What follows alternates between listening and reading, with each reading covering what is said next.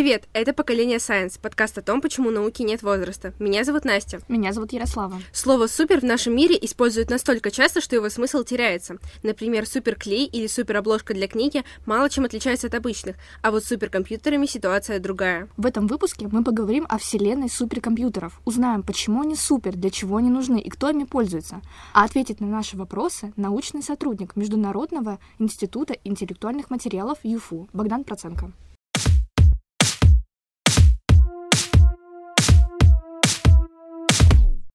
Добрый день, Богдан Олегович. Расскажите немного о себе. Чем вы занимаетесь и какая у вас сфера научных интересов? Я вас категорически приветствую. Вокруг нас материя.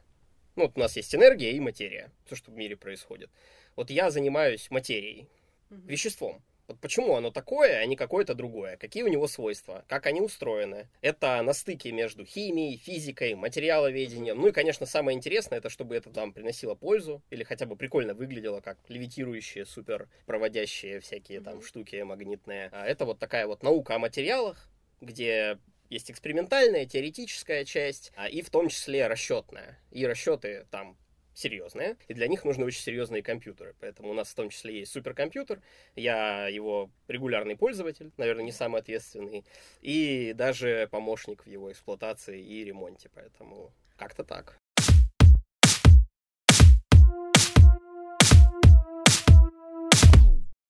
Так, а мы часто добавляем к словам приставку «супер», подразумевая, что это что-то совершенное или имеет лучший эффект. Ну, например, суперклей — он также может приклеить любые поверхности, как и клей ПВА, но держать будет намертво. А что с суперкомпьютерами? Чем новенький компьютер или ноутбук отличается от суперкомпьютера? Да это маркетинг, на самом деле. Людей обманывают. Супер ничем не отличается от любого другого. Компьютеры, которые использовали для расчетов полета человека на Луну, при конструировании ракет, там, при расчете всех вот этих маневров орбитальных, они на самом деле слабее, чем вот смартфоны, которые вы у себя в руках держите, поэтому это такая вещь достаточно относительная. Супер означает, ну, классный, в том смысле, что, ну, буквально превосходящий, да, на латыни, то есть превосходящий все остальные. Это значит, что кто-то очень сильно запарился и сделал лучше, чем все остальное.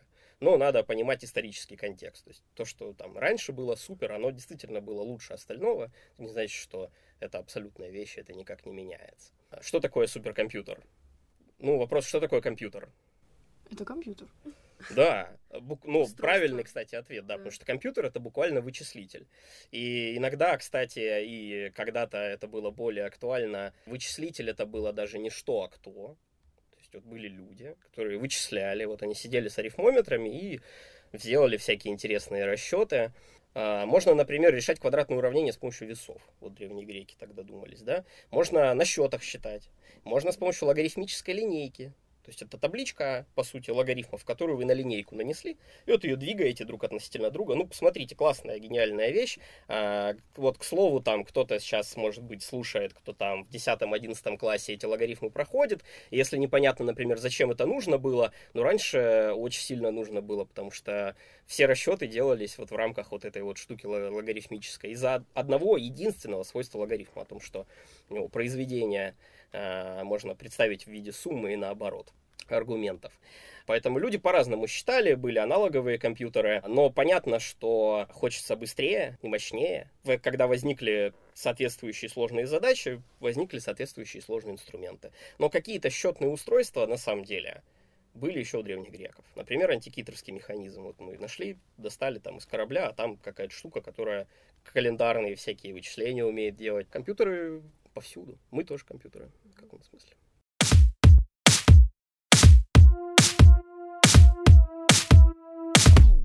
Насколько суперкомпьютер супер? Правда ли, что он в 10 миллионов раз мощнее обычного? Какой именно суперкомпьютер? Ну, супер, ну, блин, это очень дорого, как правило, и очень сложно. Действительно, такие штуки как правило, очень-очень сильно мощные, но они выполняют специфическую задачу. Ну, мы чуть дальше поговорим, когда оно, вот, как это появилось, для чего используется и так далее.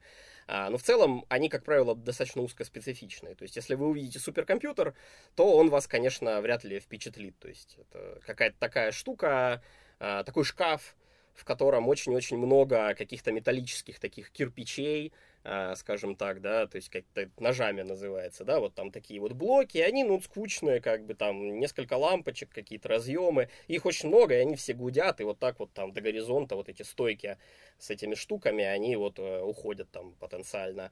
А, все это очень дорого, ну, когда вы услышите, сколько оно потребляет электричества там, или какие задачи решает, вы уже такие, о, там прикольно. Когда конкретные цифры какие-то узнаете, тоже классно. В целом супер, ну, по цене супер в первую очередь. А какой вес в тоннах у суперкомпьютера? Да смотря какой суперкомпьютер. Ну, мне кажется, наш суперкомпьютер там, ну, несколько, даже до нескольких тонн не дотягивает. Мне кажется, он меньше автомобиля весит. А так вообще бывают совершенно огромные монструозные штуки, потому что там, с одной стороны, система охлаждения, с другой стороны, вот даже вот эта миниатюризированная современная электроника, ну, ее надо питать, там, нужно охлаждать, и вот это все большая проблема. А сколько места он занимает? А, ну, в эту комнату, где мы находимся, можно поставить было бы пару стоечек, наверное. Запитать было бы более проблемно. Вот люди, которые занимаются администрированием этого места, они бы спросили, куда несколько миллионов рублей каждый год на электричество уходит, как бы. Вот, и почему в одной из комнат очень жарко.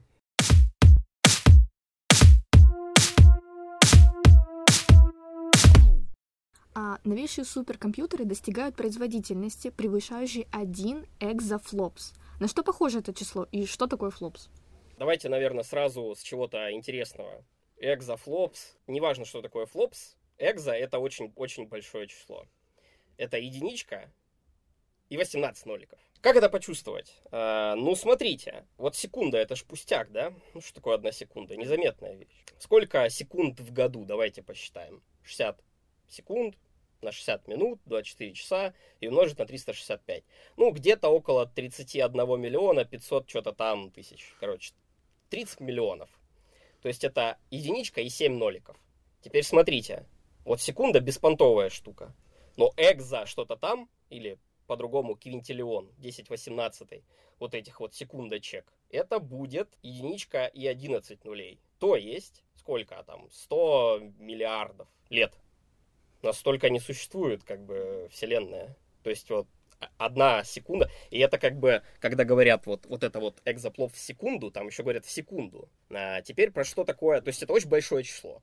Чтобы еще сравнить, как бы 18 ноликов, 100 миллиардов, это сколько у нас нейронов в головном мозге, примерно. И сколько у нас звездных систем в галактике. Ну и про мозг мы обычно говорим, что это самая сложная вещь вообще во Вселенной. Это единственный орган человеческого организма, который сам себе дал название. А вот смотрите, а вот квинтиллион больше, оказывается, сильно больше. Миллиард миллиардов. Миллиард, в котором каждая единичка миллиард. Очень, очень большое, короче, число. Теперь, когда мы это ощутили, что, как, какое количество? Теперь вопрос, что мы измеряем. Флопсы. Флопсы это floating point operation per second.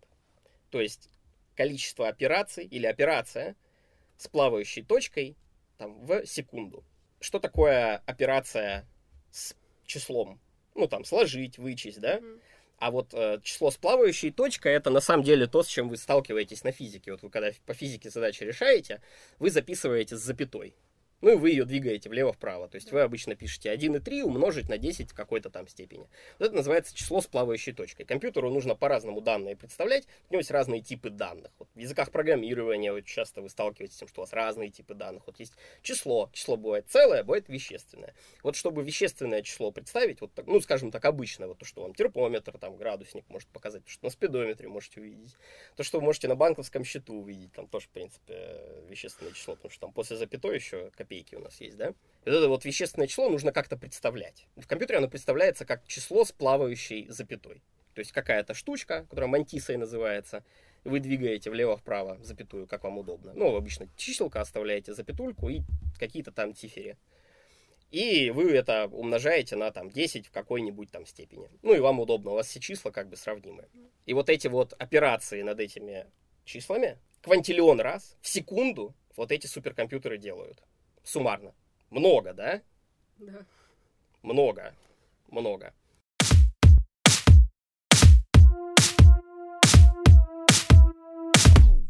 А как они появились? Почему вообще появилась потребность в них?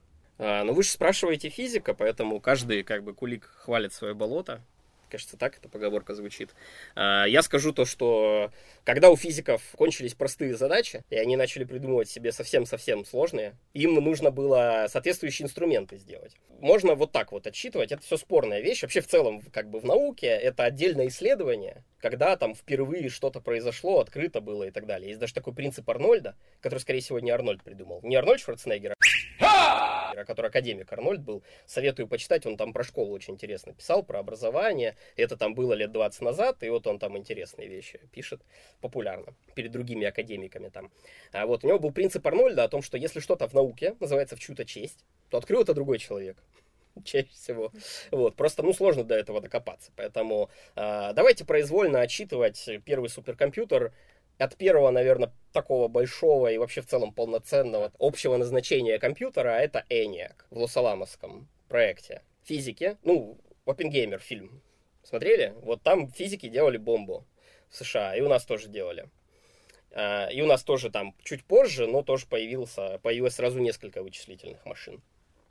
И там вот, э, значит, собрали такую большую систему в 41 году, и на ней начали вычислять всякие полезные штуки про то, как упаковывать вот эту вот бомбу, как в ней будут разные процессы происходить, как, какой ее надо делать. То есть сложные какие-то расчеты на эту тему, люди под нее собрали машину, и в целом первые, ну, одни из таких популярнейших фотографий, которые вы можете найти для ENIAC, это фотография, где Оппенгеймер, который был руководителем э, вот этого проекта, то есть э, физик, который руководил созданием атомной бомбой, и фон Нейман, э, математик, который много на что повлиял в 20 веке. В частности, он в целом придумал так называемую... Ну, он придумал то, что мы называем компьютером сейчас, на самом деле. Вот такой термин есть.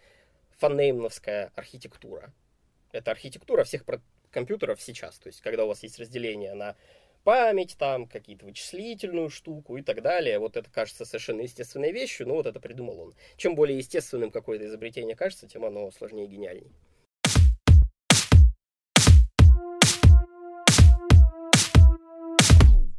Ну и, наконец-таки, где и для чего используются суперкомпьютеры сегодня? Нужны ли они вообще обычным людям или это ну, чисто удел для ученых там? А, ну вот это сложный вопрос на самом деле. А вот нужна скрипка Скрипка вам нужна? а если вы не играете на скрипке?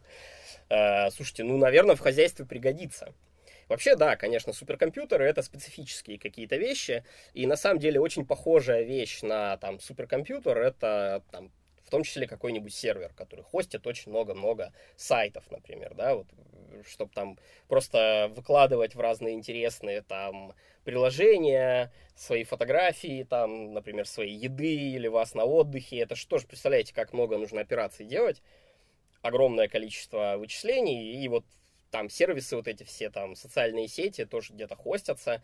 А, но мы это не называем обычно суперкомпьютером, потому что это там аспект маркетинга.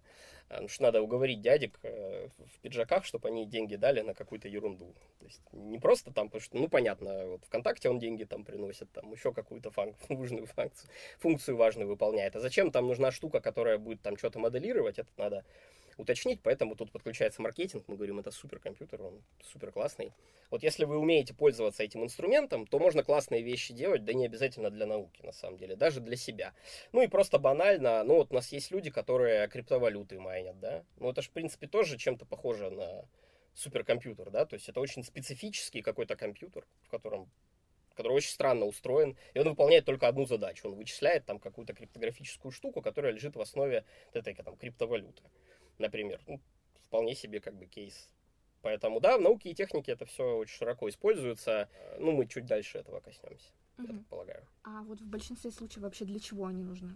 А, вот, они нужны, чтобы что-нибудь моделировать, на самом деле, потому что, ну вот мы говорим, что у нас есть там какое-то модельное, теоретическое представление, о чем бы то ни было. Вот есть эксперимент, когда вы что-то пробуете, mm-hmm. собираете информацию, а есть как бы теория.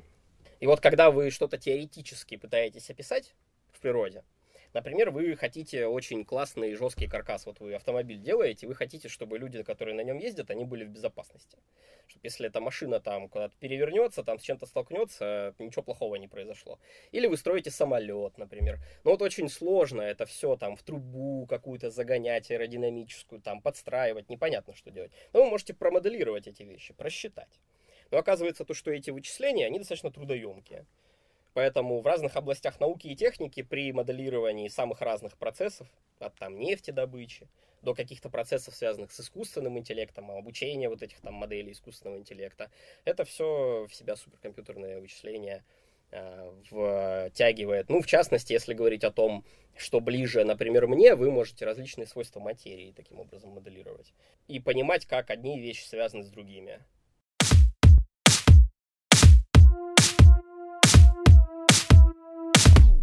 Вы говорили, что суперкомпьютеры используют для очень больших вычислений. Как они сравнимы э, с обычными вычислениями, которые делают, например, школьники на математике? А, ну вот смотрите, да, когда вы умножаете, ну вот вы решаете задачку по физике, например, да, или по химии тоже задачки, на самом деле, там такие они все похожие очень, а, или по математике. Вот вам нужно там сложить два числа, например, и там числилка такие, короче, не, не. А, то есть они там после запятой у них что-то там есть.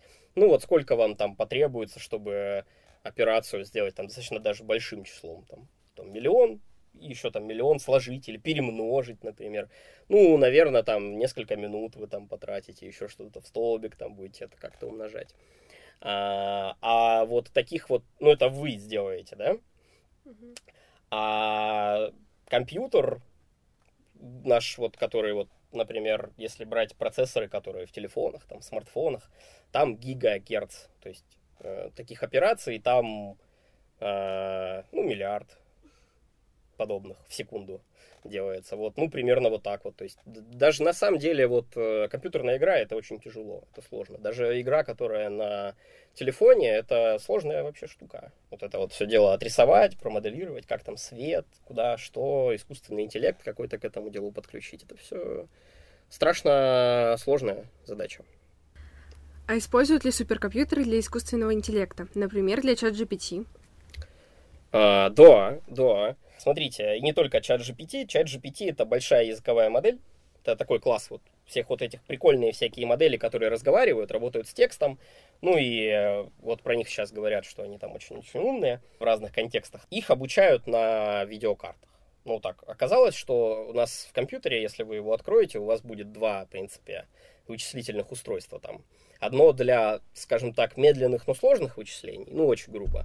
Это центральный э, процессор, ЦПУ, ну, там такой тараканчик, чаще всего такой, на который там какой-то кулер надет, там вентилятор, да, ну, такой дует. Вот, это ЦПУ, Central Processing Unit, он основной.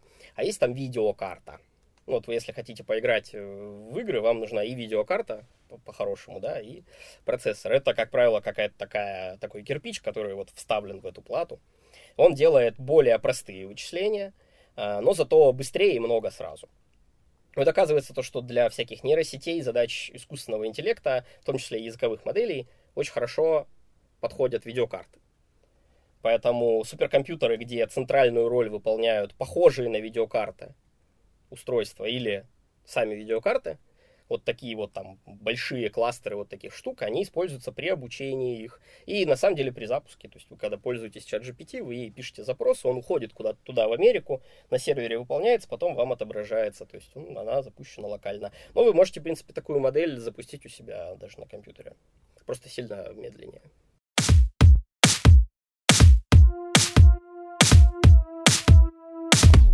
Как суперкомпьютеры используются для исследования климата? А, ну вот, в, кажется, 2021 году Нобелевская премия по физике была присуждена за всякие хаотические процессы, а, связанные с глобальным потеплением, моделированием климата и всего остального. Там три человека получили. И два из них, они действительно занимались там климатом и созданием моделей всяких разных климатических вещей. Вот как воздух переносится, тепло, как вот это солнце все эти воздушные массы нагревает там и так далее. А один вообще интересными вещами занимался, никак практически с этим не связанные. Э, товарищ Паризи, или как-то так его фамилия, он вообще занимался ближе тем, что ближе ко мне. Он занимался разными спиновыми стеклами, там, э, прочими всякими магнитными, короче, материалами. Э, но в целом это все вокруг хаоса и порядка. Есть такая вещь, как теория хаоса когда вы строите математическую модель какой-то штуки, и оказывается то, что вот сколько раз вы эту вещь запустите, столько ответов вы получите. Вот, кстати, на, именно на суперкомпьютерах изначально вся эта вещь получилась. То есть был такой товарищ по фамилии Лоренс, он занимался моделированием погоды. Он записал уравнение, которые описывают сложные дифференциальные уравнения, которые описывают, как воздух там переносится, нагревается планета Земля и так далее. И он обнаружил то, что вот если он там выключит там свой компьютер, там вот еще что-нибудь там произойдет, перезапустит расчеты, они у него не сходятся. Но он же одно и то же уравнение решает, правильно? А почему не сходится? Оказалось то, что в зависимости от начальных условий, от которых вы стартуете свою симуляцию, вот небольшая неточность в указании этих начальных условий а, она очень сильно через время влияет на то, куда вы придете. Тут как бы так, такая вот получается а, во, во все стороны такая вот уходящая штука. В народе это зовут эффектом бабочки.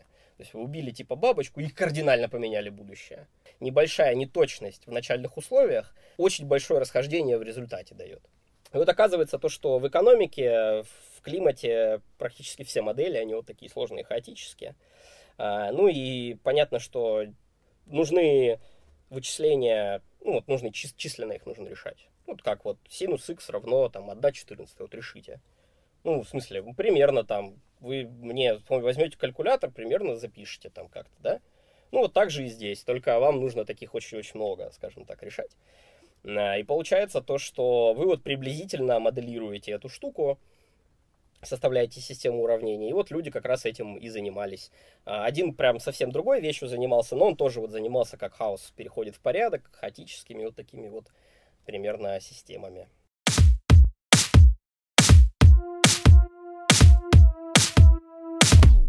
Если мы говорим про суперкомпьютеры, там, математику сегодня, зачем она нужна, вот мы говорили, то тут тоже важно, самое важное, что вы можете выяснить для себя во всех этих вещах, все равно вы не обгоните по энциклопедическим знаниям чат GPT, она на 40 языках разговаривает, на всех языках программирования программирует. И теоремы, наверное, тоже скоро все выучат. Альфа-геометрии там страшные, сложные олимпиадные задачи решает. Поэтому сколько бы вы свои там олимпиады не тренировали, чтобы поступить в МФТИ, МГУ, куда-нибудь там, куда вы хотите, а, вы не обгоните все эти штуки. Но у вас есть воображение а, и некоторые внутренние огонь. И самое важное, что вы можете вынести для себя, это интуитивные какие-то внутренние такие представления, какое-то внутреннее интуитивное понимание на пальцах. И от него все на самом деле строится, в том числе интерес, к чему бы то ни было. Спасибо за такую интересную беседу. Слушайте наш подкаст. До скорых встреч. Пока-пока.